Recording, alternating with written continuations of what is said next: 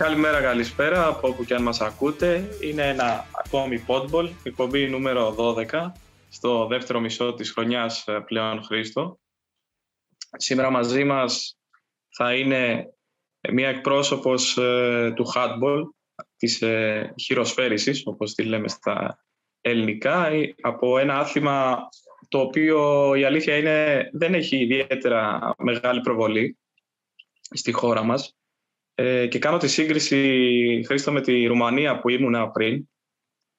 Ε, πραγματικά ο κόσμος ασχολείται πάρα πολύ και κυρίως με γυναικείο. Ε, είναι πάρα πολύ καλή στο γυναικείο handball με πολλές ομάδες οι οποίες παίζουν ε, στην Ευρώπη και στα τηλεοπτικά προγράμματα, στα συνδρομητικά κανάλια έχει μεγάλη προτεραιότητα. Δηλαδή, αν υπάρχει βραδινό παιχνίδι ευρωπαϊκό, τους βάζουν στο πρώτο, δεύτερο κανάλι τις ε, κοπέλες εκεί. εντάξει, εδώ αυτό δεν, δεν το βλέπουμε. Δεν ξέρω καν που είναι τα τηλεοπτικά δικαιώματα του ελληνικού πρωταθλήματος, να σου πω την αλήθεια αυτή τη στιγμή.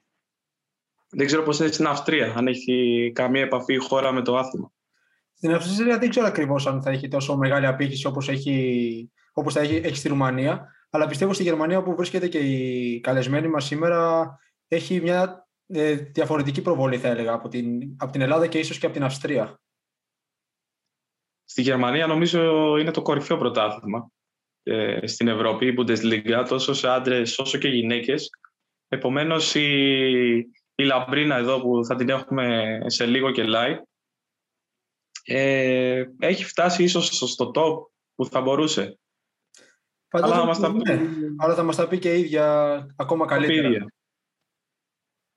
Οπότε ας τη βάλουμε σιγά σιγά στο παιχνίδι. Καλημέρα Λαμπρίνα. Καλημέρα. Καλημέρα, καλημέρα. Ο, ο λόγος που είστε μαζί μας σήμερα ήταν, είναι βασικά μια τυχαία γνωριμία στη Βιέννη. Έτσι προέκυψε με τον Χρήστο. Ε, για πες μας λίγο, Χρήστο, πώς συναντηθήκατε. Αν δεν πω κάτι λάθος, μπορώ να με διορθώσει, εννοείται. Όχι, πες μας Χρήστο, γιατί εγώ δεν θυμάμαι. Ναι.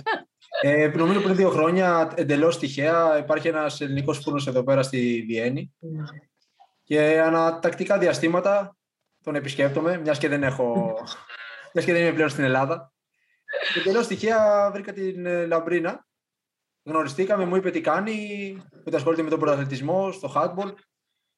Και έτσι μετά από δύο χρόνια, μιας και ξεκινήσαμε αυτή την πρωτοβουλία, την σκέφτηκα απευθείας ώστε να μάθουμε πολλά, πολλά περισσότερα πράγματα όσον αφορά τον αθλητισμό και το handball.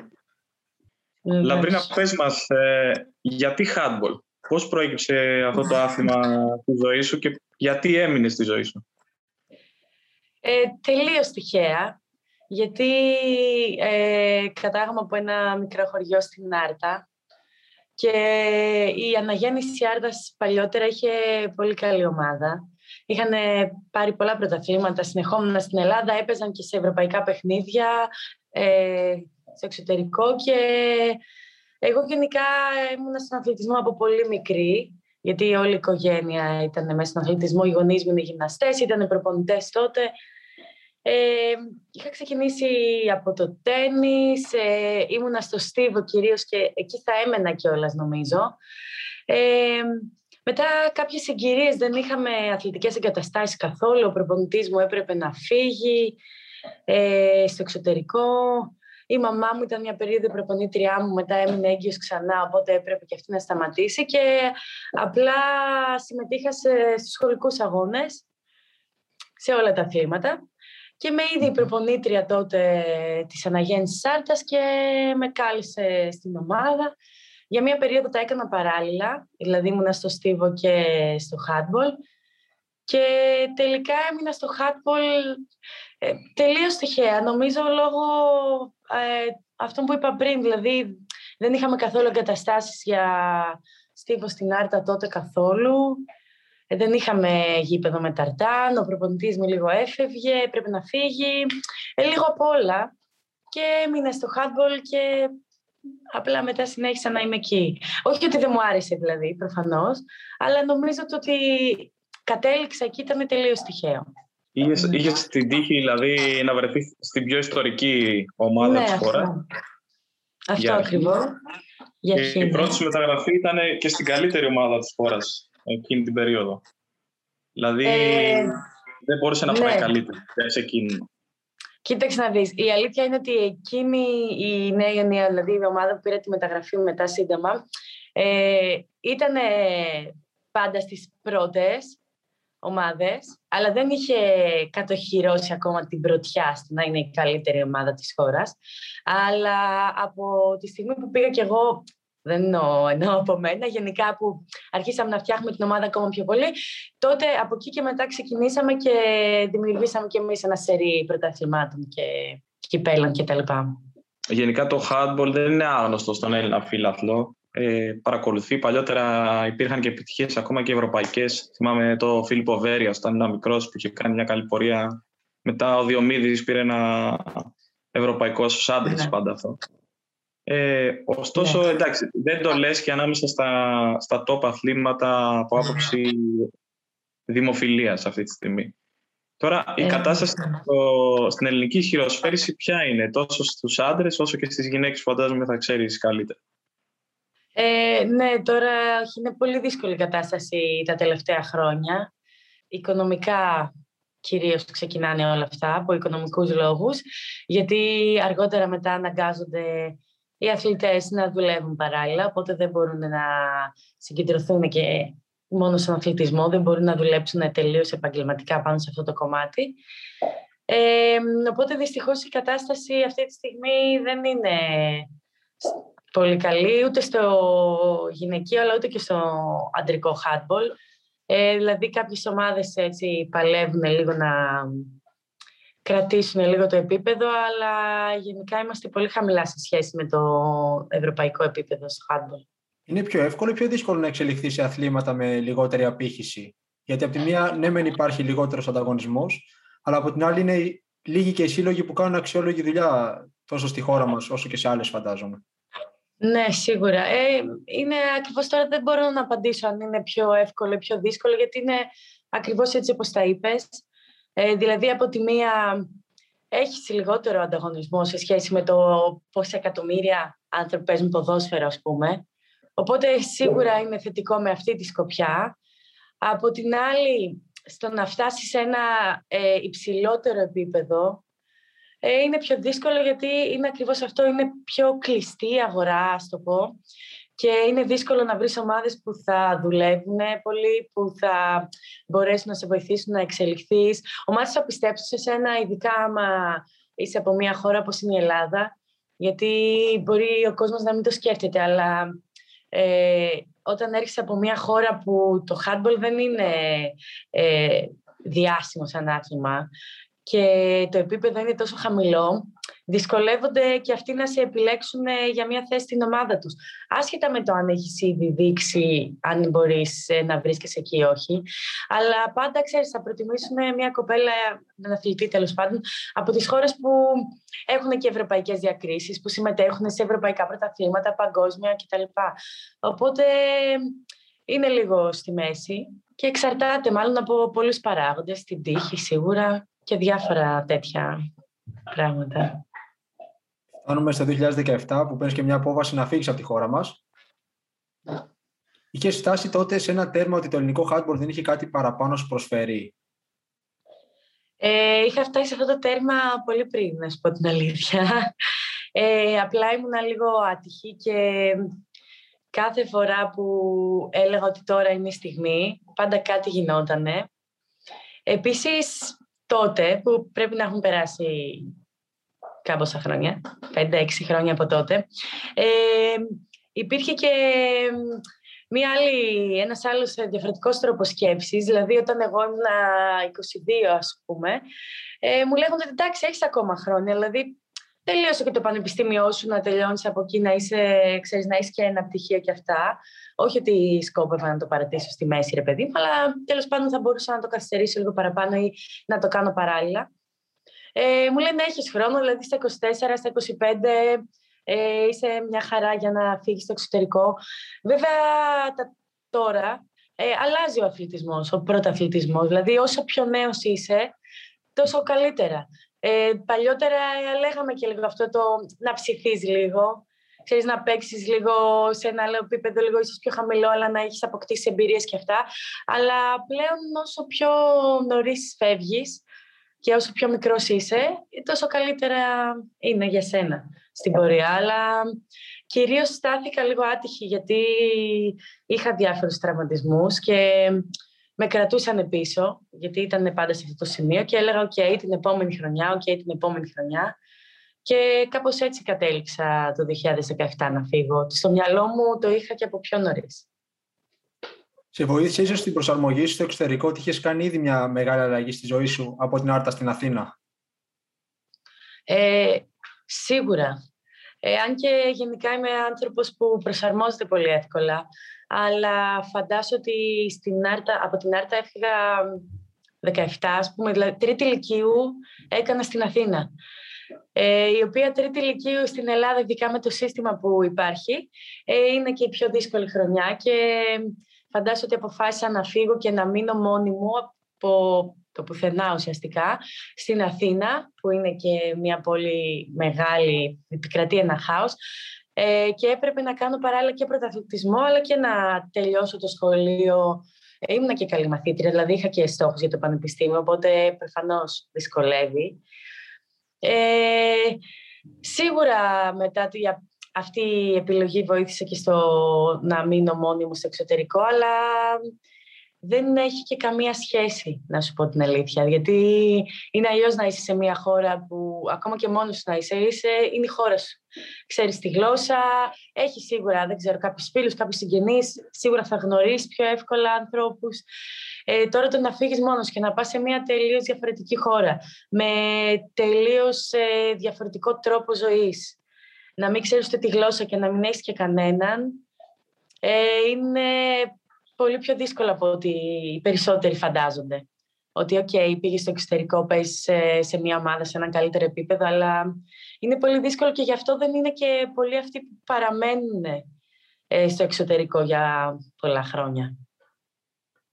Θέλω να μας πεις λίγο, εμένα μου είναι πολύ ενδιαφέρον πώς κατάφερες να συνδυάσεις τον πρωταθλητισμό και ταυτόχρονα τους στόχους σου, να πραγματοποιήσεις στόχους μάλλον για να, να μπεις σε ένα ελληνικό πανεπιστήμιο. Ε, ναι, κοίτα, η αλήθεια είναι ότι δεν ήμουν ποτέ η μεγαλύτερη οπαδός του σχολείου.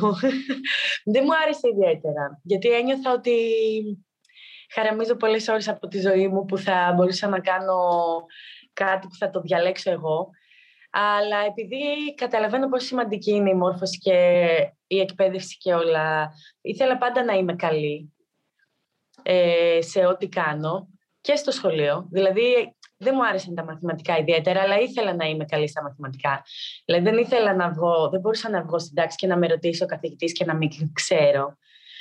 Και ίσως επειδή ήμουν ήδη καλή μαθήτρια, ε, ήθελα να, ξέρεις, να το αξιοποιήσω. Οπότε και να διαλέξω ένα πανεπιστήμιο ε, υψηλότερο επίπεδο, ας το πούμε σε εισαγωγικά, ε, γενικά πάντα ένα από τα θέματα τα οποία τσακώνουμε ε, στη ζωή μου είναι το κλασικό το ότι είσαι αθλητής, έχεις πάει τεφά, ε, γυμναστική ακαδημία ε, και γιατί δεν μπορείς να κάνεις κάτι άλλο. Το οποίο δεν ισχύει. Δηλαδή, διαλέγουμε να πάμε στο τεφά γιατί απλά μας αρέσει. Και γιατί ο αθλητισμός είναι ένα μέρος και ένα κομμάτι της ζωής μας. Όχι ότι δεν μπορούσαμε να περάσουμε σε κάποιο άλλο πανεπιστήμιο. Ε, εγώ συγκεκριμένα ε, πέρασα αρχιτεκτονική, ε, αλλά επειδή πέρασα μια πολύ δύσκολη χρονιά τότε στην τρίτη ηλικίου που έλεγα πριν ότι ε, που προσπαθούσα να τα συνδυάσω όλα ε, και τον πρωταθλητισμό και το σχολείο και να περάσω σε ένα επιστήμιο που, πανεπιστήμιο που είχε πολύ ψηλά μόρια. Ε, και γενικά εκείνη η χρονιά ήταν από τις πιο δύσκολες, δηλαδή ήμουν απίστευτα κουρασμένη και το συνειδητοποίησα κυρίως όταν τελείωσε αυτή η χρονιά. Ε, και μετά συνειδητοποίησα ότι δεν μπορώ να συνεχίσω να το κάνω αυτό και ότι θέλω απλά να ασχοληθώ με αυτό που μου αρέσει πιο πολύ και θέλω να κάνω αυτή τη στιγμή. Και αυτός είναι ο αθλητισμός. Οπότε, παρότι πέρασα, αποφάσισα τελικά να πάω στο ΤΕΦΑ Γυμναστική Ακαδημία Αθηνών. Ε, οπότε σπούδασα εκεί, αλλά ε, δεν ενδιαφέρομαι ιδιαίτερα για προπονητική... Σίγουρα όχι γυμνάστρια, προπονητική ίσως, ε, αλλά περισσότερο θέλω να συγκεντρωθώ στο, στο κομμάτι της αθλητικής ψυχολογίας. Και κάπως έτσι το σκέφτομαι, αλλά επειδή τώρα βρίσκομαι ήδη σε ένα υψηλό επίπεδο στον αθλητισμό, ε, έχω κάποια χρόνια άνεση για να το συνεχίσω με κάποιο μεταπτυχιακό κτλ. Τώρα θέλω να συγκεντρωθώ μόνο στο αθλητικό κομμάτι. Οπότε η μετακίνηση στο εξωτερικό έγινε περίπου στα 25, αν κατάλαβα καλά. 24, ναι, 24, 24 νομίζω, ναι. Και η πρώτη χώρα που μετακινήθηκε ήταν η Σλοβενία και ύστερα η Κροατία.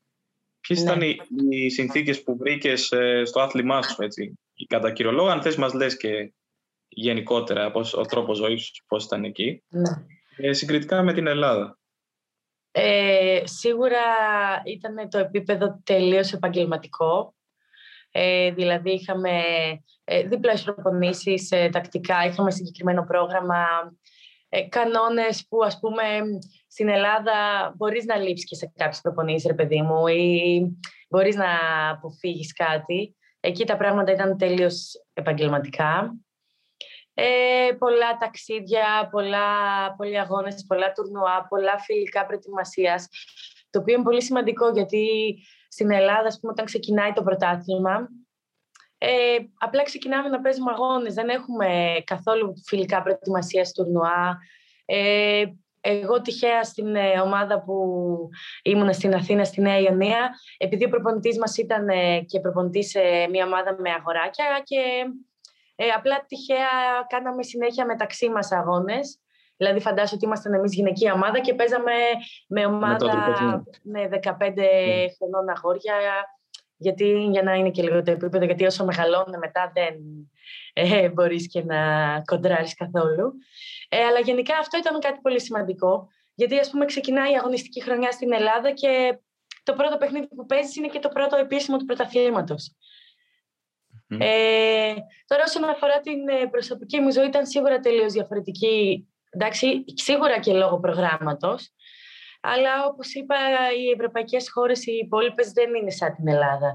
Ε, ο τρόπος ζωής είναι τελείως διαφορετικός. Ε, και εμείς που έχουμε μεγαλώσει εκεί δεν είναι εύκολο να αντέξουμε. Εκτός και αν φυσικά έχεις ένα συγκεκριμένο στόχο. Εγώ ήμουν εκεί για άλλους σκοπούς, οπότε ε, δεν έχει ασχοληθεί ιδιαίτερα με την κοινωνική μου ζωή. Αλλά ξέρεις, σιγά σιγά όσο περνάνε τα χρόνια και όσο μεγαλώνεις κι εσύ και όσο αρχίζεις να γεμίζεις και περισσότερο από, τον, από το αθλητικό κομμάτι, τότε αρχίζεις σιγά σιγά να βλέπεις και όλα τα υπόλοιπα. Και αυτό επηρεάζει τις αποφάσεις που παίρνεις ε, στο μέλλον, ε, ε, ίσως για την επόμενη μεταγραφή, για την επόμενη χώρα που θα διαλέξεις, για την επόμενη ομάδα. Ε, όλα μετά αρχίζουν να παίζουν ρόλο περισσότερο. Φέτος ήρθε μια τέτοια στιγμή, ε, μια μεταγραφή στην Γερμανία. Δεν είμαι σίγουρος αν ισχύει το γυναικείο handball, αλλά στο αντρικό ξέρω η Bundesliga είναι το κορυφαίο πρωτάθλημα της Ευρώπης. Ε, ισχύει και στο γυναικείο αυτό, έχεις φτάσει δηλαδή στο top επίπεδο που θα μπορούσες; Ε, κοίτα, ήμουν στο top επίπεδο εξ αρχής θεωρητικά, γιατί μπορεί τα πρωταθλήματα στις χώρες όπου ήμουν να μην ήταν τόσο δυνατά, αλλά γενικότερα δηλαδή. Αλλά οι ομάδες στις οποίες βρισκόμουν εγώ ε, αγωνιζόταν στο υψηλότερο συλλογικό επίπεδο, δηλαδή παίζαμε Champions League. Ε, οπότε ήμουν από την αρχή στο υψηλότερο επίπεδο. Ε, απλά δεν είχαμε δυνατό πρωτάθλημα. Δηλαδή, υπήρχαν λίγες οι ομάδες που μπορούσαν να μας κοντράρουν, γιατί ήμασταν ούτως ή άλλως ομάδα φτιαγμένη για υψηλότερες προδιαγραφές. Ε, αυτό που είπες για την Bundesliga ισχύει και στο γυναικείο πρωτάθλημα. Ε, βρίσκεται ανάμεσα στα πιο δυνατά μαζί με ε, το Ουγγρικό, ε, νομίζω, το Ρουμάνικο ναι, ναι. Είναι αρκετά υψηλά. Ε, το ίδιο και η Bundesliga, δηλαδή ε, όλα τα παιχνίδια είναι σημαντικά, όλοι οι αγώνες, κάθε βαθμός. Ε, υπάρχουν πολλά derby, όπως λέμε. Ε, αυτή τη στιγμή απλά ε, η ομάδα στην οποία βρίσκομαι εγώ δεν αγωνίζεται στο πρώτο ευρωπαϊκό διασυλλογικό πρωτάθλημα, το λεγόμενο Champions League. αγωνίζεται στο δεύτερο, στο EHF Cup, ε, το οποίο είναι εντάξει θετικό γιατί έχω και πολύ δυνατό πρωτάθλημα πλέον. Ε, δηλαδή τα παιχνίδια που έχουμε κάθε εβδομάδα είναι πολύ ε, σημαντικά. Ε, και έχουμε και ευρωπαϊκά παιχνίδια στο EHF Cup, οπότε θα είναι μια πολύ γεμάτη και δύσκολη χρονιά. Θα δούμε πώς θα εξελιχθεί. Θα σε πάω τώρα στην, ε, στην εθνική μας ομάδα, μας και μέλος της. Ναι. Θα μας, να μας πεις λίγο αρχικά πώς είναι το επίπεδο της και γιατί γνωρίζουμε κιόλας πως δεν είναι ανάμεσα στις καλές ομάδες της Ευρώπης και τι οφείλεται στο λόγο ότι δεν προκρινόμαστε στις μεγάλες διοργανώσεις. Τι πιστεύεις πως φταίει γι' αυτό; Ε, φταίει σίγουρα το επίπεδο του handball στην Ελλάδα γενικότερα.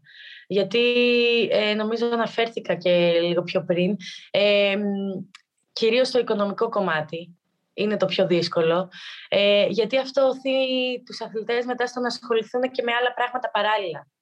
Ε, και άμα δεν μπορείς να συγκεντρωθείς και να πεις ότι είμαι ε, 100% επαγγελματίας, να ασχοληθώ με τον πρωταθλητισμό και να έχω κάποια χρήματα στα, για τα οποία, με τα οποία να μπορώ να ζήσω τουλάχιστον ε, εκείνη τη στιγμή, τότε αναγκάζεσαι να δουλέψεις παράλληλα. Όταν δουλεύεις παράλληλα, δεν μπορείς να κάνεις διπλές προπονήσεις, δεν μπορείς να, ε, έχεις, ε, να συμμετέχεις σε όλες τις προπονήσεις της ομάδας, δεν μπορεί οι προπονήσεις να είναι ε, σε μεγάλη διάρκεια ή τόσο δυνατές, ε, δεν μπορείς να φεύγεις ε, για διάφορα, όπως είπα πριν, τουρνουά ή ε, κομμάτια προετοιμασίας ε, σε κάποιο άλλο σημείο γιατί πρέπει να είσαι στην έδρα σου λόγω της δουλειάς. Ε, και αυτό προφανώς ε, αντικατοπτρίζεται και στις ομάδες που υπάρχουν στο ελληνικό πρωτάθλημα και φυσικά και στην εθνική ομάδα, γιατί οι παίχτριες είναι μέσα από αυτές τις ομάδες. Όταν ναι. δηλαδή έχει η ομάδα κάνει μία φορά προπόνηση την ημέρα, ε, και μετά καλεί σε αυτές τις αθλήτριες οι οποίες έχουν συνηθίσει να κάνουν δύο ώρες προπόνησης τη μέρα και ξαφνικά έχουμε να παίξουμε ένα τουρνουά με τρία παιχνίδια σε δύο μέρες. Δεν ε, βγαίνει και η φυσική κατάσταση. Πέρα από όλα τα υπόλοιπα, γιατί προφανώς όσο περισσότερη προπόνηση κάνεις, τόσο περισσότερο εξελίσσεσαι και σε βοηθάει ε, στο αθλητικό κομμάτι. Ε, οπότε υπάρχει αυτό το πρόβλημα και γι' αυτό και το επίπεδο της εθνικής ομάδας δεν είναι το υψηλότερο ή αυτό που θα ελπίσαμε να έχουμε. Ε, δυστυχώς όλα καταλήγουν στο οικονομικό Ναι. Ε, τώρα πώς αυτό μπορεί να αλλάξει είναι ένας φαύλος κύκλος που δεν ξέρουμε. Δηλαδή να ξεκινήσουν οι παίκτρες να θυσιάζουν πιο πολλά πράγματα και να το ρισκάρουν παραπάνω ελπίζοντας ότι ξέρεις, η προσπάθεια θα ανταμυφθεί και μετά θα γίνει σιγά σιγά κομμάτι κομμάτι, δηλαδή step by step που λέμε να παίρνεις περισσότερα χρήματα, να ασχοληθεί περισσότερος κόσμος με το άθλημα, να το προωθήσεις λίγο, γιατί φυσικά άμα έχεις και επιτυχίες με την εθνική ομάδα, ε, θα γίνει και το άθλημα πιο αποδεικτό από τον κόσμο, έτσι θα το δείχνει. Και η τηλεόραση θα λένε πω που έχουμε πάρει ευρωπαϊκό πρωτάθλημα, συμμετείχαμε εκεί, ας δούμε λίγο τι γίνεται με το handball, έχουμε ακούσει καλά λόγια. Τώρα όσο όλα αυτά δεν ισχύουν, είναι πολύ δύσκολο και η, εθνική ομάδα να ανέβει επίπεδο. Ε, η αλήθεια είναι ότι βελτιωνόμαστε σε σχέση με τα προηγούμενα χρόνια, αλλά ακόμα είμαστε πολύ χαμηλά σε σχέση με τις υπόλοιπες χώρες. Λαμπρίνα, έχεις μεγάλο δίκιο σε αυτό. Ε, ο μόνος τρόπος που έχω δει εγώ τα τελευταία χρόνια στον ερασιτεχνικό αθλητισμό να υπάρχει εισρωή χρήματος είναι να μπλέκονται τα μεγάλα ποδοσφαιρικά κλαμπ, όπως έκανε ας πούμε ναι. Ο Ολυμπιακός στο αντρικό χάντμπολ ε, που πήρε τα ΙΕΞΙΝΗ και στο γυναικείο μπάσκετ που έγινε συγχώνευση με την ομάδα του ελληνικού και αυτόματα βρέθηκε στην κορυφή. Και νομίζω και στο δικό σας χώρο, από τη στιγμή που μπήκε ο ΠΑΟΚ ε, δυναμικά στις γυναίκες, η Νέα Ιωνία έχασε τα πρωτεία και νομίζω ήταν θέμα budget φαντάζομαι, ότι είχε να διαθέσει περισσότερα χρήματα είτε τώρα με κάρτα φιλάθλου πούμε, που χρησιμοποιεί ο Ολυμπιακός ή κάποια άλλα κλαμπ διαθέτουν μέρος των εσόδων του ποδοσφαιρικού τμήματος στον ερασιτέχνη. Πάντως με αυτούς τους τρόπους μπορούν και ξεπερνάνε ομάδες που έχουν χρόνια παράδοση. Και ναι.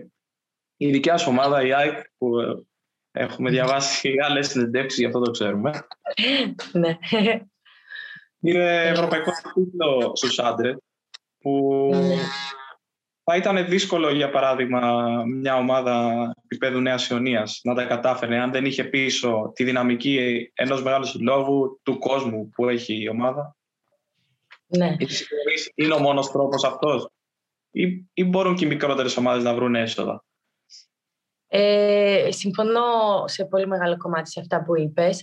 Ε, νομίζω ακριβώς αυτή είναι και η λέξη κλειδί, ε, ο ερασιτεχνικός αθλητισμός, γιατί και τα προηγούμενα χρόνια οι ομάδες αυτές έχουν εισέλθει στο handball δυναμικά.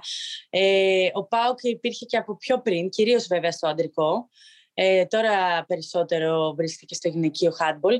Ε, αλλά επειδή είναι ερασιτεχνικός, όπως είπαμε, ο αθλητισμός ε, έχει τύχει, έχουν παρουσιάσει προβλήματα ανατακτά χρονικά διαστήματα. Ε, όπως είδαμε και ο Ολυμπιακός ε, ξεκίνησε την πρώτη χρονιά, πήρε τα πρωταθλήματα, μετά από ένα-δύο χρόνια ε, είχε κάποια προβλήματα ξανά. Τώρα θέλουμε να επιστρέψουν πάλι. Η ΑΕΚ είχε τα σκαμπανεβάσματά της, ε, τώρα έχει ένα εξαιρετικό budget, ε, εξαιρετικά υψηλό budget, ε, κατέξει και το, τον ευρωπαϊκό τίτλο. Ε, είναι πλέον ε, μία από τις ομάδες οι οποίες ε, κρατάνε το ελληνικό handball λίγο υψηλότερα. Ε, αλλά σίγουρα επηρεάζει πάρα πολύ το όνομα και η δυναμική της ομάδας. γιατί είναι οι οπαδοί, οι οποίοι πέρα από τις κάρτες και το οικονομικό κομμάτι, ε, και μόνο που ακούνε το όνομα της ομάδας που αγαπάνε και υποστηρίζουν, ε, τους τραβάει στο γήπεδο. Και μετά σιγά σιγά ε, βλέπουν το άθλημα, ίσως ε, αρχίζουν να αγαπάνε και το άθλημα, γιατί ε, υπάρχουν πολλοί άνθρωποι που δεν έχουν παρακολουθήσει κάποιον αγώνα handball για να γνωρίζουν πραγματικά άμα τους αρέσει ή όχι. Είναι, πιστεύω, πολύ ενδιαφέρον άθλημα. Είναι γρήγορο, έχει συνέχεια εναλλαγές. Ε, οι κανόνες είναι βασική, δηλαδή ακόμα και αν δεν ξέρεις τις λεπτομέρειες, ε, είναι βασικά κομμάτια που μπορείς να καταλάβεις ε, άμα δεις μία-δύο φορές. Ε, και γενικά ε, το όνομα της ομάδας πάντα τραβάει κάποιον στο γήπεδο. Αυτό είναι σίγουρα δεδομένο. Ε, και πιστεύω ότι βοηθάει πάρα πολύ. Ε, θα ήταν πολύ καλό άμα υπήρχαν και άλλες ε, ομάδες να συμμετείχαν. Παλιότερα υπήρχε και ο Άρης, ας πούμε, ε, πλέον ε, δεν έχει, παρότι είναι άριστος, δεν έχει διατηρηθεί σε αυτό το επίπεδο τα τελευταία χρόνια. Ε, ελπίζουμε σιγά σιγά ότι όλα θα βοηθήσουν και θα δώσουν το λιθαράκι τους για να ε, βελτιωθεί το επίπεδο στο χάντμπολ στην Ελλάδα. Μιας και λέμε όμως για μεγάλες ομάδες που μπαίνουν στο handball ε, και ανέφερες και την ΑΕΚ, η οποία έχουμε μάθει ότι είναι η ομάδα σου σε τριγκάρει αυτή η εξέλιξη ότι μπήκε πλέον και στο γυναικείο. Έφτιαξε τμήμα γυναικείου. Δηλαδή, κάποια στιγμή, φαντάζομαι, όχι τώρα άμεσα που η καριέρα σου είναι στα καλύτερά της, θα θες να γυρίσεις να φορέσεις τη βιτρινόμαυρη φανέλα.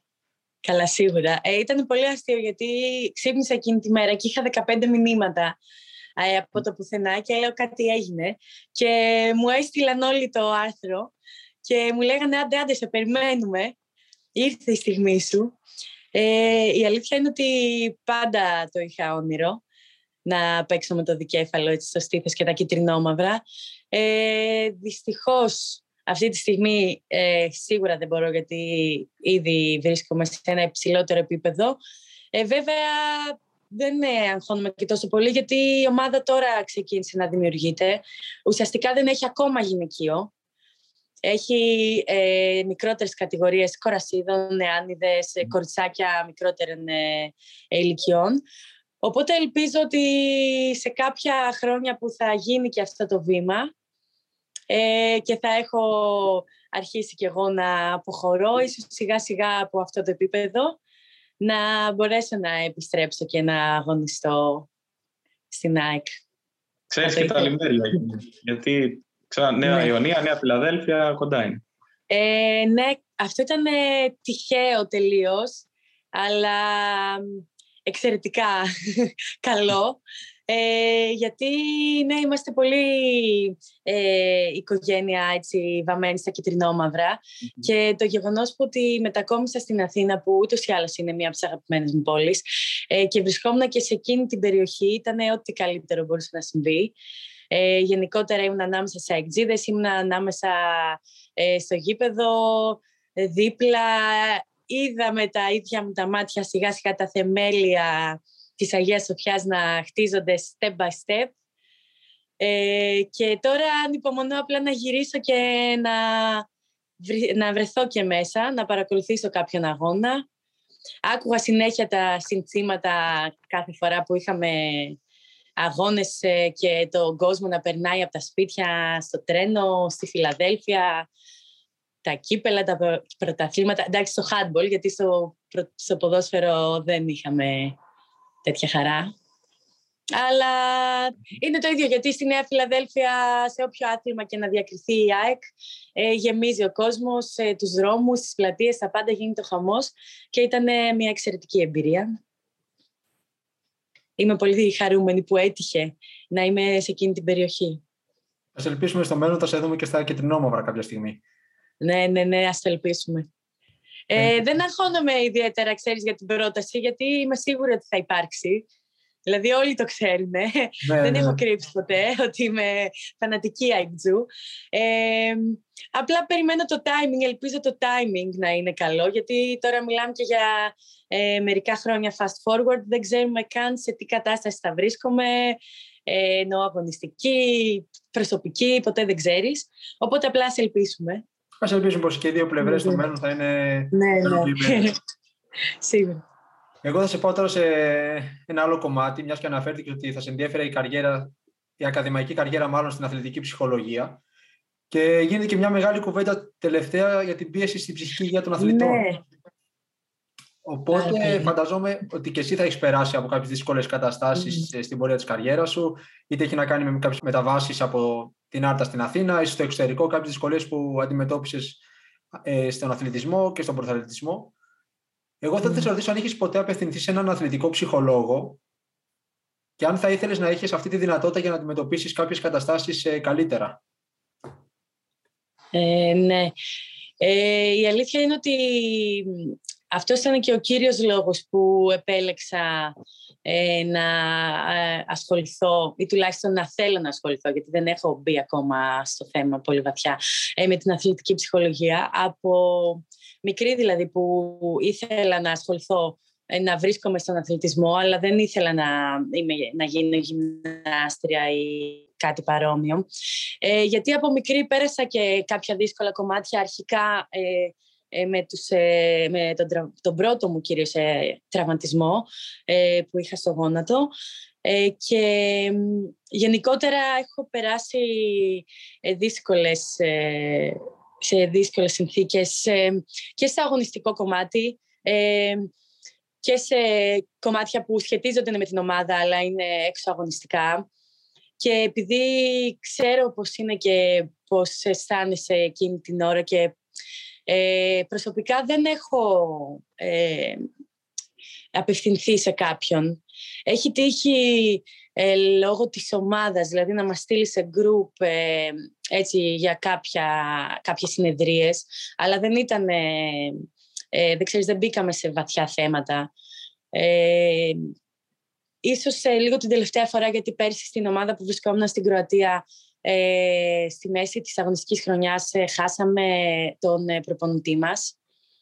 Ε, αμέσως μετά από ένα παιχνίδι ε, δυστυχώς έπαθε ε, καρδιακή προσβολή και τον χάσαμε από το πουθενά. Ε, εκείνη την περίοδο ε, βέβαια ήμασταν όλοι μαζί, όλη η ομάδα μαζί, δηλαδή ήταν σαν group, ε, μια ας πούμε θεραπεία, το πούμε. Ε, αλλά δεν έχω βρεθεί άλλη φορά έτσι σε πιο, ούτε σε προσωπικό κομμάτι ε, και να μπω σε πιο βαθιά θέματα. Γενικότερα είμαι και λίγο κλειστός άνθρωπος. Δεν φαίνεται. Γενικότερα. Ε, όχι, γενικά είμαι πολύ κοινωνική και μιλάω συνέχεια. Ε, Επίσης, μου το έχουν πει και αυτό, γιατί έχω πει ότι θέλω να γίνω αθλητική ψυχολόγος.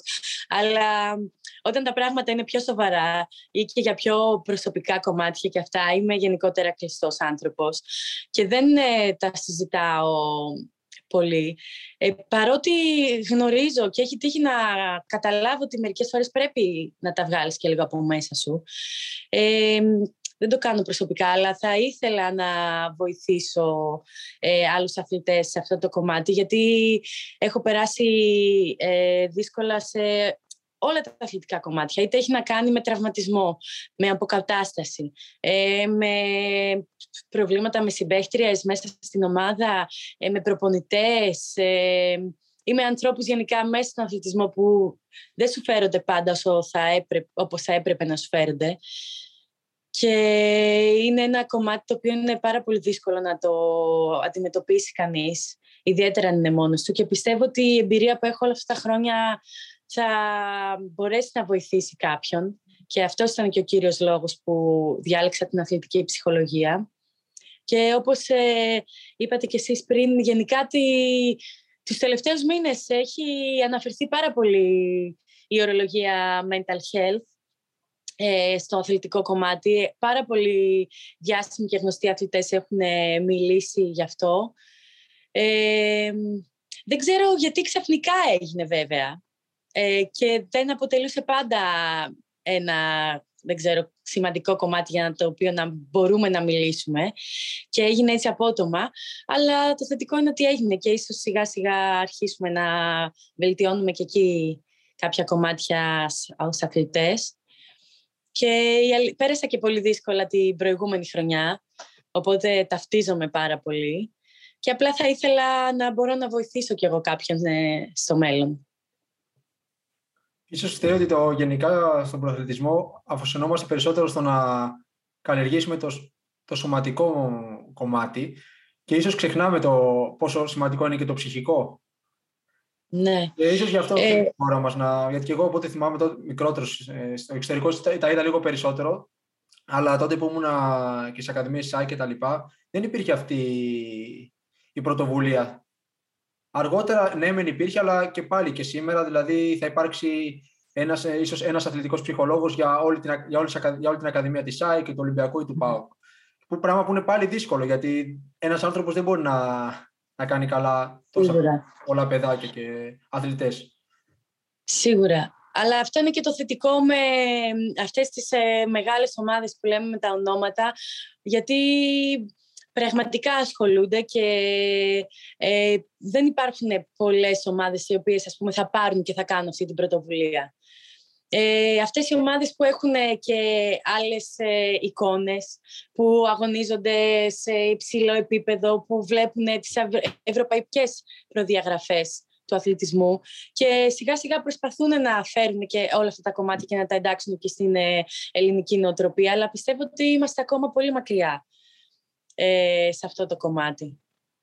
Και είναι και πολύ δύσκολο ε, γιατί ο κόσμος, άμα δεν το ξέρει, άμα δεν το έχει ζήσει, δεν μπορείς να το καταλάβεις. Δηλαδή, οι περισσότεροι, ξέρεις, βλέπουν μόνο το κομμάτι του ότι α, είσαι επαγγελματίας αθλητής, βγάζεις κάποια χρήματα παραπάνω, ζεις στο εξωτερικό, κάνεις τη ζωή σου.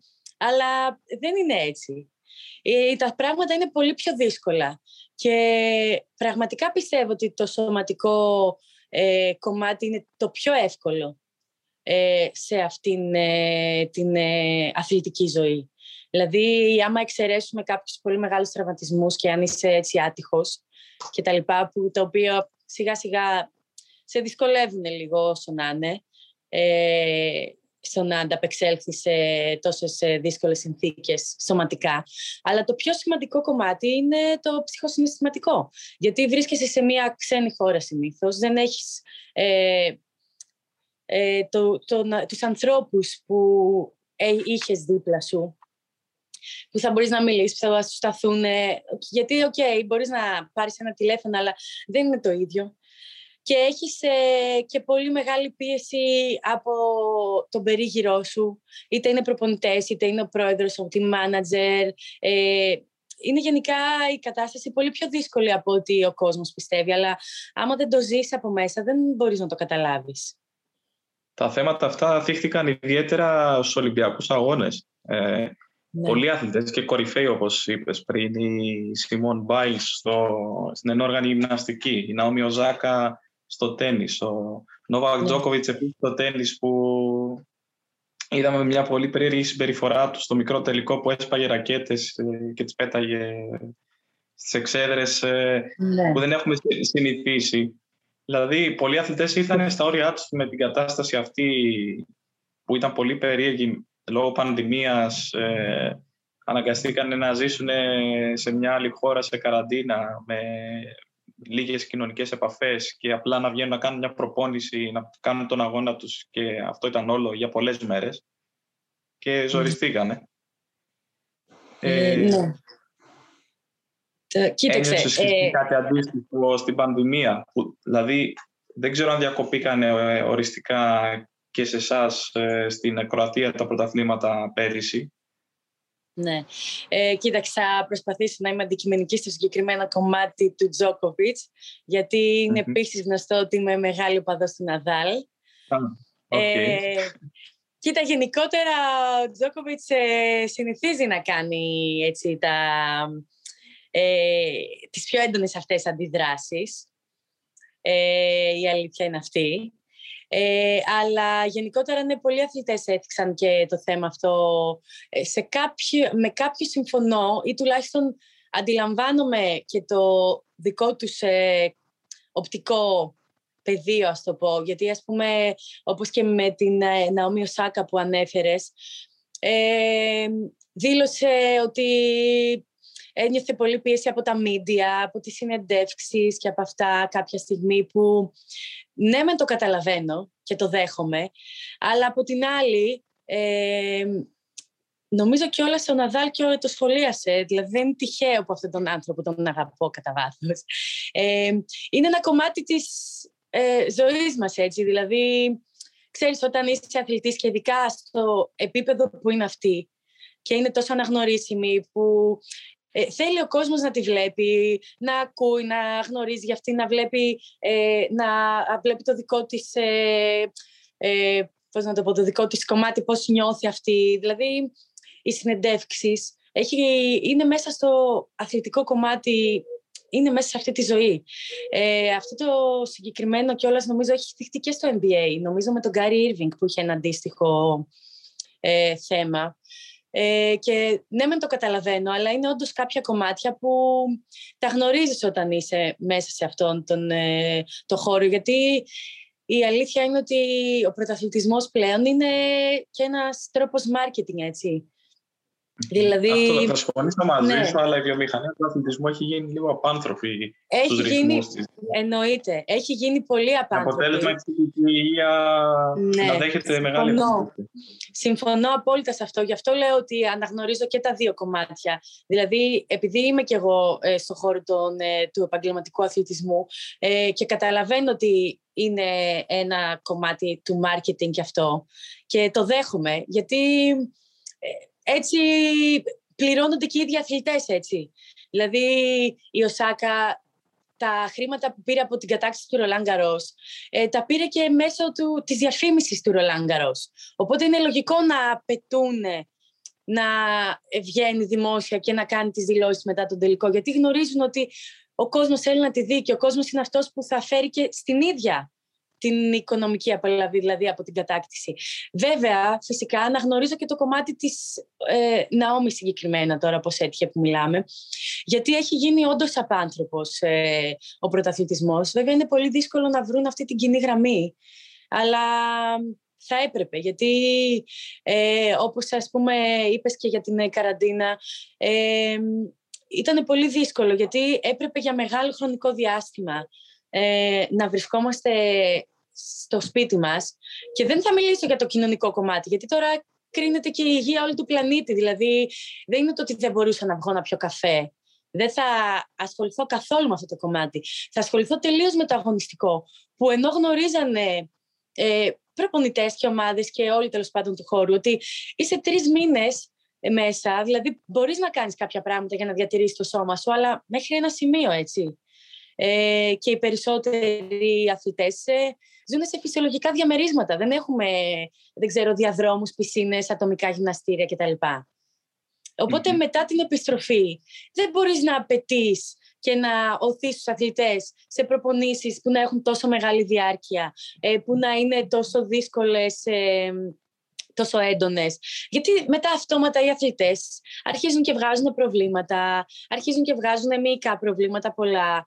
Δηλαδή δεν έχει να κάνει μόνο με το ε, ε, ψυχολογικό κομμάτι, το τι ήταν σόκλειστοι.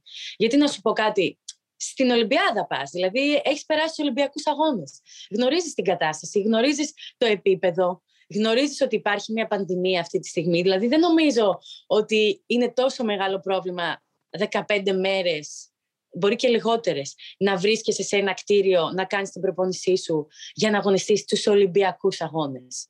Μιλάμε για τους Ολυμπιακούς Αγώνες. Ναι, εντάξει, ε, έχει να κάνει και με το τι έχει προηγηθεί όμως. Ε, έχει, ναι, αυτό. Το αυτό έχει να κάνει ναι, γενικότερα με το φορτίο από πριν, ε, γενικότερα και με το πώς αντιμετωπίζει όλος ο κόσμος όλη αυτή την κατάσταση και, και όπως είπα και πριν προπονητές, ε, που το ένιωσα και εγώ πέρσι με την ομάδα μου. Ε, γιατί έπρεπε να είμαστε σε καραντίνα, είχαμε κάποιες ε, προσδοθεί από τον ιό, ε, το οποίο ε, δεν ξέρουμε ακόμα, έχουν περάσει δύο χρόνια και ακόμα δεν έχουμε στάνταρ απαντήσεις έτσι. Δεν ξέρουμε γιατί, πώς, δεν ξέρουμε πώς επηρεάζει τον έναν άνθρωπο και πώς τον άλλον. Υπάρχουν πολλοί άνθρωποι που χάνουν τη ζωή τους. Υπάρχουν άλλοι που δεν το καταλαβαίνουν καν.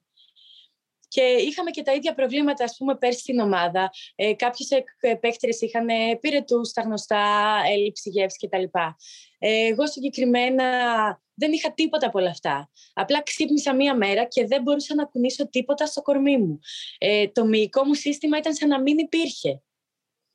Και μου πήρε τουλάχιστον τρεις μήνες να επανέλθω. Και είχα πάρα πολλά προβλήματα γιατί η ομάδα δεν με βοήθησε σε αυτό. Όχι απλά δεν με βοήθησε, ε, δεν με πίστευαν. Ε, όχι, δεν με άφηνα να, δεν ξέρω, να επανέλθω σιγά σιγά, να ξεκουραστώ, να κάνω... Ήμουν στην πίεση από την αρχή, από τις πρώτες... Ε, κάναμε καραντίνα 8 μέρες και μετά ξεκινήσαμε το αγωνιστικό κομμάτι σαν να μην είχε προηγηθεί τίποτα. Ε, Προφανώς οι μισές από εμάς δεν ήταν έτοιμες για αυτό το κομμάτι. Και ξεκινήσαμε, αρχίσαμε να βγάζουμε κάποια μυϊκά προβλήματα. Ε, δεν προλάβαινε να τελειώσει αυτό, συνέχιζε το επόμενο μυϊκό πρόβλημα. Γιατί ε, δεν σε άφηναν να, να αντιμετωπίσεις την κατάσταση. Και αυτό είναι που είχε ξεκινήσει και μια ε, παγκόσμια ε, πώς να το πω, ένα παγκόσμιο κίνημα, σίγουρα στο χώρο του handball, γιατί θυμάμαι ότι το είχα παρακολουθήσει, δεν ξέρω αν είχε περάσει και στα υπόλοιπα αθλήματα, ε, στο οποίο, το οποίο λεγόταν «Don't play the players». Και έβγαιναν οι διάσημοι αυτοί οι γνωστοί αθλητές και μιλούσαν για αυτό το κομμάτι της ε, ψυχολογικής πίεσης, το πώς πρέπει να αντιμετωπίσει τους αθλητές σαν ανθρώπους, έτσι, πάνω απ' όλα. Και... Άρα για να το κλείσουμε σιγά σιγά δεν είναι καθόλου τυχαίο ότι έσκασε όλο αυτό τώρα και εμφανίστηκαν τόσοι πολλοί αθλητές με προβλήματα ψυχικής ναι. υγείας γιατί ακριβώς τον τελευταίο 1,5 χρόνο μπήκαν σε μια διαδικασία που δεν είχε προηγούμενο. Πολλοί αγχωθήκαν και όλα μήπως ολοκληρωθεί ακόμα και η καριέρα τους. Δηλαδή σε, ναι. σε αθλήματα που δεν είναι ποδόσφαιρο μπάσκετ που ξέρεις ότι και του χρόνου και του ναι, ναι παραχρόνου ναι. τα χρήματα θα υπάρχουν. Ε. Σίγουρα. Σίγουρα. Ε, και νομίζω έσκασε αυτό όλο αυτό μαζί. Ναι, δηλαδή πιστεύω ότι απλά ε, υπήρχε πάντα αυτό το πρόβλημα και απλά έτυχαν ε, αυτές τις συγκυρίες, έτυχε και η πανδημία, το lockdown και όλα αυτά και απλά έκανε κάποιος στην αρχή και μάλλον αυτό χρειαζόταν να γίνει, η αρχή. Και ξαφνικά το βλέπουμε παντού τριγύρω μας, αλλά δεν είναι τόσο ξαφνικό όσο νομίζουμε τελικά. Ισχύει. Ε, τώρα θέλω να σου πω κάτι άλλο. Ε, Επίση, μια δήλωση που έγινε κατά τη διάρκεια των Ολυμπιακών Αγώνων και ε, ίσως μπορεί να ταυτιστείς. Εγώ ελπίζω, ε, θα μας πεις βέβαια, να μην μπορείς να ταυτιστείς. Ναι. ε, ο Μανώλης ο Καραλής, ο πρωταθλητής του ναι. Άλματος Επικοντό, μίλησε για ρατσισμό που βίωσε στα παιδικά του χρόνια λόγω καταγωγής ε, από την Ουγκάντα και του χρωματός του. Εμείς ξέρουμε ότι και εσύ μια καταγωγή από το Κονγκό Φαντάζομαι ναι. από την πλευρά της μητέρας σου. Ναι. Ε, ε, είχες κάτι ανάλογο στην Άρτα ή στην Αθήνα μετά που είχες, που ήρθες; Κοίτα τώρα, με το φως εδώ που χτυπάει έτσι ο ήλιος και αντανακλάει πάνω μου, δεν νομίζω καν αν μπορείς να καταλάβεις τις ε, ρίζες της Αφρικής, αλλά σίγουρα υπάρχουν. Ε, ευτυχώς δεν μπορώ να ταυτιστώ γιατί έχω παρακολουθήσει αφήσει ε, και τις συνεντεύξεις και τις, ε, όλες ε, τις δηλώσεις ε, ε, του Καραλή, όπως και άλλων αθλητών και Ελλήνων και του εξωτερικού. Ε, δεν, μπορώ, δεν θα ταυτιστώ σε τόσο μεγάλο επίπεδο, αλλά δυστυχώς πάντα υπάρχει. Ε, ίσως έχει να κάνει ότι μεγάλωσα σε ένα μικρό χωριό που περισσότεροι γνωρίζονται, ε, οι γονείς μου, ο πατέρας μου ήταν ε, γυμναστής ε, στο Δημοτικό Σχολείο του χωριού για πολλά χρόνια. Φέτος πήρε σύνταξη. Έχει μεγαλώσει γενιές και γενιές και είναι γενικά πολύ αγαπητός στο χωριό. Ε, ο Εμμανουήλ, ας πούμε, που μεγάλωσε στην Αθήνα και στο χάος αυτό, σίγουρα είναι λογικό με τόσο κόσμο ε, τριγύρω σου να αντιμετωπίσει και χειρότερα προβλήματα. Αλλά Υπήρχαν σίγουρα φορές που θυμάμαι, αν και αυτά τα κομμάτια έχω προσπαθήσει να τα αφαιρέσω από τη μνήμη μου, αλλά υπάρχουν κάποια που μου έχουν κάτσει, δηλαδή ίσως να έλεγα ότι δεν με επηρέασε τόσο πολύ. Αλλά άμα το σκεφτώ λίγο παραπάνω, ε, από την τρίτη δημοτικού, ας πούμε, η μόνη μνήμη που έχω είναι αυτό το συγκεκριμένο κομμάτι. Θυμάμαι ότι ε, ήμουν σε ένα αγώνα και κάποιος με, φώνα, με, και με φώναζαν μαύρη, ξέρω εγώ, και ε, είσαι μαύρη και γιατί είσαι έτσι. Οπότε τελικά μάλλον είχε μείνει στο πίσω μέρος του μυαλού μου πιο πολύ από ό,τι πίστευα. Το αστείο είναι ότι θυμάμαι κιόλας όταν ήμουν μικρότερη, επειδή αγαπώ τη θάλασσα και τον ήλιο πάρα πολύ και τη ζέστη, θυμάμαι ότι έτρεχα να κρυφτώ από τον ήλιο για να μην μαυρίσω περισσότερο. Και είναι τόσο αστείο, το σκέφτομαι τώρα, γιατί αυτή τη στιγμή ε, το κυνηγάω τον ήλιο είναι λίγο. Ε, δηλαδή τρέχω ε, όποτε βλέπω ήλιο, να, να είμαι στον ήλιο, να κάνω ηλιοθεραπεία, να μαυρίσω ακόμα περισσότερο. Και συνειδητοποιώ και το πόσο αλλάζει ο άνθρωπος και πόσο όταν μεγαλώνεις, ε, ξέρεις, καταλαβαίνεις κάποια πράγματα. Όταν είσαι μικρός, είναι ναι, πολύ πλέον, εύκολο πλέον να σε επηρεάσει. Ναι, και όταν είσαι πιο μικρός, είναι, είναι ναι, πιο εύκολο να σε επηρεάσουν. Και τώρα, δηλαδή, λέω εντάξει, τι έκανα, τι σκεφτόμουν. Αλλά εντάξει, όταν είσαι μικρός, είναι πιο δύσκολο. Και δυστυχώς ε, αυτά τα κοινωνικά προβλήματα πάντα θα υπάρχουν. γιατί δεν νομίζω ότι μπορείς να περιορίσεις τον τρόπο σκέψης του καθένα. Δυστυχώς. Α ελπίσουμε ε, ότι θα εξαλειφθούν, ε, δεν θα υπάρχουν δηλαδή, και, ή αν και υπάρχουν να μην υπάρχουν... Ε, να μην είναι τόσο έντονα ή σε τόσο μεγάλο βαθμό, γιατί δεν έχει να κάνει ούτε με τη μόρφωση αυτό το κομμάτι. Δηλαδή, έχουμε δει πολλούς ανθρώπους με υψηλό κοινωνικό στάτους, ας πούμε, και με δύναμη, δεν ξέρω, στην πολιτική ζωή, στο κοινωνικό προσκήνιο, που να δείχνουν πολύ έντονα τέτοια ρατσιστικά στοιχεία, να φανερώνουν. Οπότε δεν ξέρω αν πραγματικά μπορεί να περιοριστεί κάπως. Απλά ας ελπίσουμε να είναι λίγο καλύτερα στο μέλλον ή τουλάχιστον τα παιδιά αυτά που τα αντιμετωπίζουν να έχουν την αυτοπεποίθηση και την δύναμη όχι μόνο μέσα τους, αλλά τη βοήθεια από το περιβάλλον τους για να μπορέσουν να το αντιμετωπίσουν. Πολύ ωραίο αυτό που είπες. Αν τώρα είχες ε, τη δυνατότητα να βελτιώσεις ένα μόνο πράγμα στον ελληνικό αθλητισμό, ή ίσως και στο άθλημά σου. Ποιο θα ήταν αυτό; Mm. Αυτό είναι μια πολύ καλή ερώτηση. Ε, ξέρεις τι, δεν θέλω να αναφερθώ στο οικονομικό κομμάτι από τη μία μεριά. Αλλά από την άλλη, όλα ξεκινάνε από εκεί.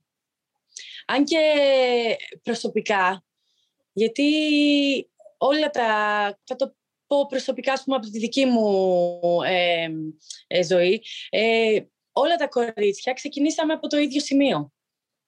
Ε, δηλαδή, κι εγώ δεν ξεκίνησα ε, με, ξέρω εγώ, να πληρώνομαι από την πρώτη φορά που άρχισα να παίζω. Ε, έχει να κάνει με τους στόχους και τις θυσίες ε, που διατίθησε να κάνεις και σίγουρα με το κατά πόσο επαγγελματικά το βλέπεις. Γιατί εγώ από την αρχή είπα ότι θέλω να γίνω επαγγελματίας αθλήτρια από πολύ μικρή. Ε, το μόνο μου δίλημα ήταν σε ποιο άθλημα. Και από τη στιγμή που κατέληξα στο handball λοιπόν και αποφάσισα ότι θα παίζω handball, ε, έκανα και τα απαραίτητα βήματα για να φτάσω σε αυτό το επίπεδο που είμαι τώρα. Ε, με τα κορίτσια που ήμουν μαζί τότε, ξεκινήσαμε όλες από το ίδιο σημείο. Ούτε η δική μου οικογένεια είχε χρήματα να με, να με υποστηρίξει από πίσω, ας πούμε. Οπότε ε, ξεκίνησα κυριολεκτικά από το μηδέν. Απλά, δεν ξέρω, ασχολήθηκα πιο πολύ. Ε, σίγουρα είχαμε και άλλα κορίτσια που είχαν ε, ταλέντο στο, στον αθλητισμό. Οπότε, μάλλον, ξέρεις τι, δεν, θα, δεν θέλω να πω για το οικονομικό κομμάτι, γιατί αυτό είναι κάτι που εμείς σαν αθλητές δεν μπορούμε να αλλάξουμε. Ε, μόνο... Δεν ξέρω, όμως αυτό δεν, μπορεί, να είναι και στο χέρι μου να το αλλάξω, γιατί με ρώτησαν αν μπορώ να αλλάξω κάτι. Ε, δεν μπορώ να αλλάξω το πώς σκέφτεται ο καθένας, αλλά αν μπορούσα κάπως να βοηθήσω, θα ήταν ε, σε αυτό το κομμάτι, δηλαδή να τους δώσω την αυτοπεποίθηση και τη δύναμη να ασχοληθούν και ε, σοβαρά και άμα θέλουν πραγματικά να το κάνουν στη ζωή τους, πρέπει να είναι 100% εκεί.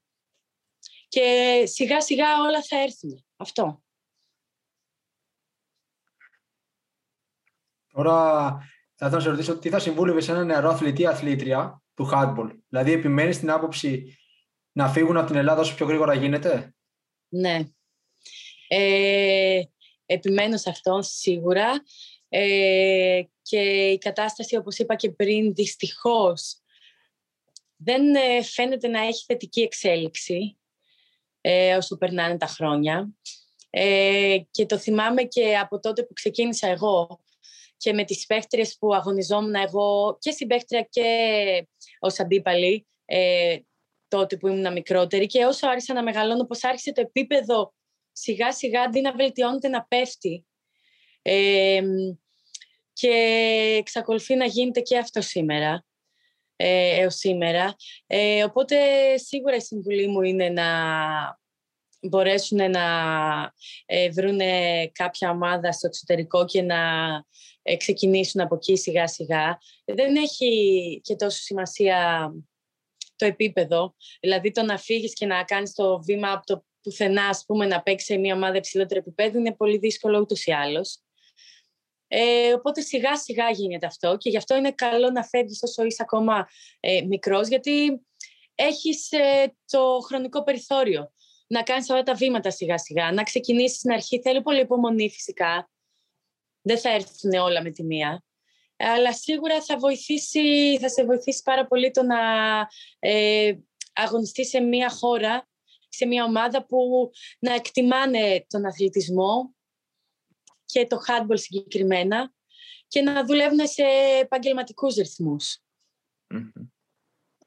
Ε, για να κλείσουμε τώρα, σιγά σιγά θέλω να σε ρωτήσω για τους προσωπικούς σου στόχους. Έχεις ήδη παίξει στην εθνική ομάδα, έχεις πάρει τίτλους και στην Ελλάδα και στο εξωτερικό, αν δεν κάνω λάθος. Έχεις αγωνιστεί και στο Champions League το κορυφαίο επίπεδο του handball. Ποιοι είναι οι επόμενοι μεγάλοι στόχοι για τη Λαμπρίνα από εδώ και πέρα; Ε, κοίταξε να δεις, ε, πλέον πηγαίνω βήμα-βήμα και το που θα με βγάλει. Ε, γιατί όπως είπες, ε, με την εθνική δυστυχώς δεν έχουμε ε, την δυνατότητα να αγωνιστούμε τουλάχιστον όχι ακόμα σε μια μεγάλη ευρωπαϊκή διοργάνωση. Οπότε το focus μου είναι περισσότερο στο διαστηλογικό κομμάτι και όπως είπες έχω ήδη αγωνιστεί ε, στο Champions League ε, όλα τα προηγούμενα χρόνια που ήμουν στο εξωτερικό, οπότε έχω ήδη δει πως είναι και το υψηλότερο επίπεδο εκεί. Οπότε πλέον ε, οι στόχοι μου είναι βήμα-βήμα ανάλογα την ομάδα και την κατάσταση στην οποία βρίσκομαι. Ε, ας πούμε τώρα στη συγκεκριμένη ομάδα που έχω έρθει, ε, η οποία αγωνιζόταν τα προηγούμενα χρόνια στο Champions League. Ε, τώρα βρισκόμαστε στο δεύτερο ευρωπαϊκό κύπελο. Ε, προσωπικός στόχος για μένα είναι η ομάδα να ε, καταλήξει στις ε, πρώτες δύο θέσεις του γερμανικού πρωταθλήματος, ε, έτσι ώστε να μπορέσει να πάρει ένα ειστήριο ξανά για το Champions League, για να ξαναβγούμε στο, σε αυτό, αυτό το πρωτάθλημα, το ευρωπαϊκό. Ε, είναι βέβαια πολύ δύσκολο, ε, γιατί το επίπεδο είναι αρκετά υψηλό και υπάρχουν και άλλες ε, ομάδες οι οποίες είναι πολύ δυνατές, αλλά δεν είναι σίγουρα και ανέφικτο. Ε, οπότε ο στόχος μου ε, είναι αρχικά αυτός Και από εκεί και πέρα το βλέπω στην πορεία για μακροχρόνιους ε, στόχους. Δηλαδή έχει να κάνει, το συμβόλαιο μου είναι μόνο για ένα χρόνο. Οπότε σε κάποιους μήνες από τώρα θα δω αν θα μείνω, θα δω αν θα πάω σε κάποια άλλη ομάδα, σε κάποια άλλη χώρα, σε κάποιο άλλο πρωτάθλημα.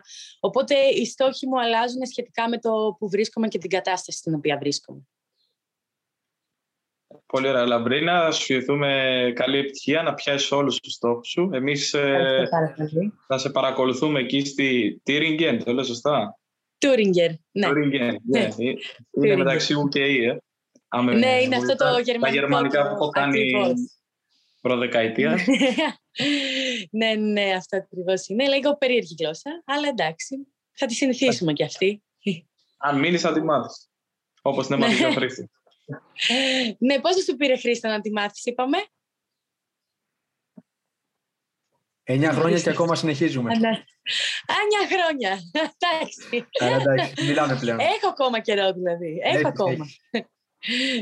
Ωραία. Εντάξει, Καλή σταδιοδρομία ναι, ναι, και από μένα και εύχομαι να τα πούμε και από... Ε, και εγώ σας ευχαριστώ πάρα πολύ. Συγγνώμη και για τις, ε, τα προβλήματα που είχαμε, τα τεχνικά, τα σκυλιά, τα φώτα, δεν ξέρω.